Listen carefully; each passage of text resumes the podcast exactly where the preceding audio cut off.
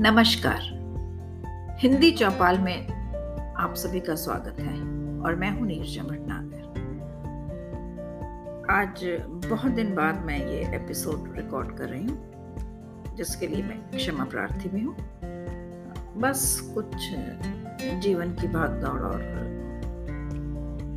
जो भी कुछ समझिए मैं ये एपिसोड नेक्स्ट रिकॉर्ड ही नहीं कर पाई। आज कई महीने बाद मैं आपसे मुखातिब तो चलिए इधर उधर की बात ना करते हुए मैं ये एपिसोड की तरफ़ पढ़ती हूँ।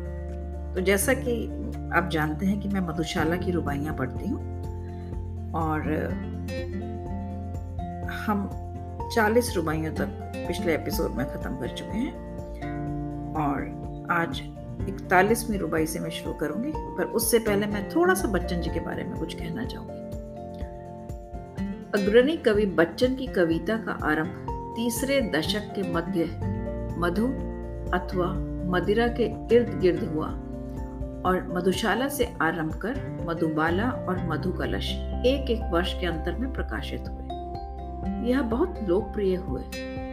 और प्रथम मधुशाला ने तो जैसे धूम ही मचा दी। यह दरअसल हिंदी साहित्य की आत्मा का ही अंग बन गई है और कालजयी रचनाओं की श्रेणी में आकर खड़ी हो गई है।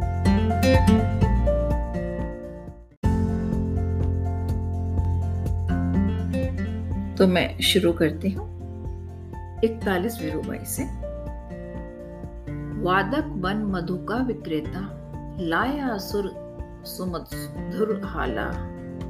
रागिनिया बन साकी आई, भरकर तारों का प्याला।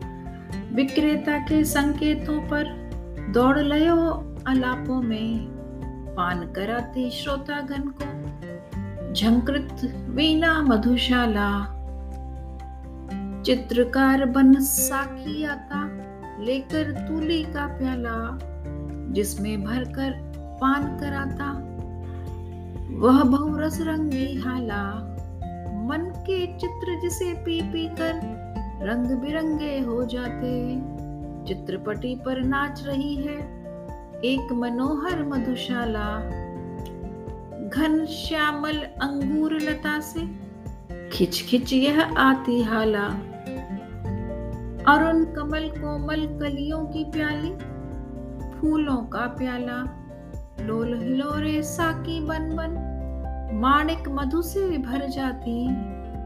हंस मत होते पी पी कर मान सरोवर मधुशाला।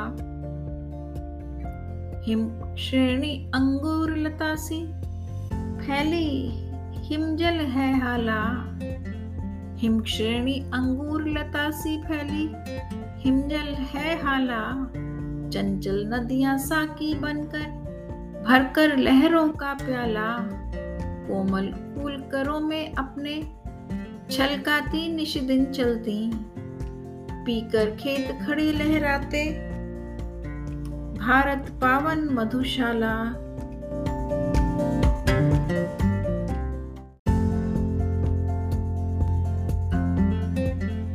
इन रचनाओं के ये जो मधुशाला जब बच्चन जी ने लिखी, तब उनकी जो उम्र थी, वो सत्ताईस अट्ठाईस वर्ष की रही होगी। तो स्वाभाविक ही है कि ये संग्रह जो है, ये यौवन के रस और ज्वार से भरपूर है। तो बस आज के लिए बस इतना ही। मिलेंगे एक नए एपिसोड में। जल्दी ही। नमस्कार। तो सुनते रहिए हिंदी चौपाल नीरजा के साथ।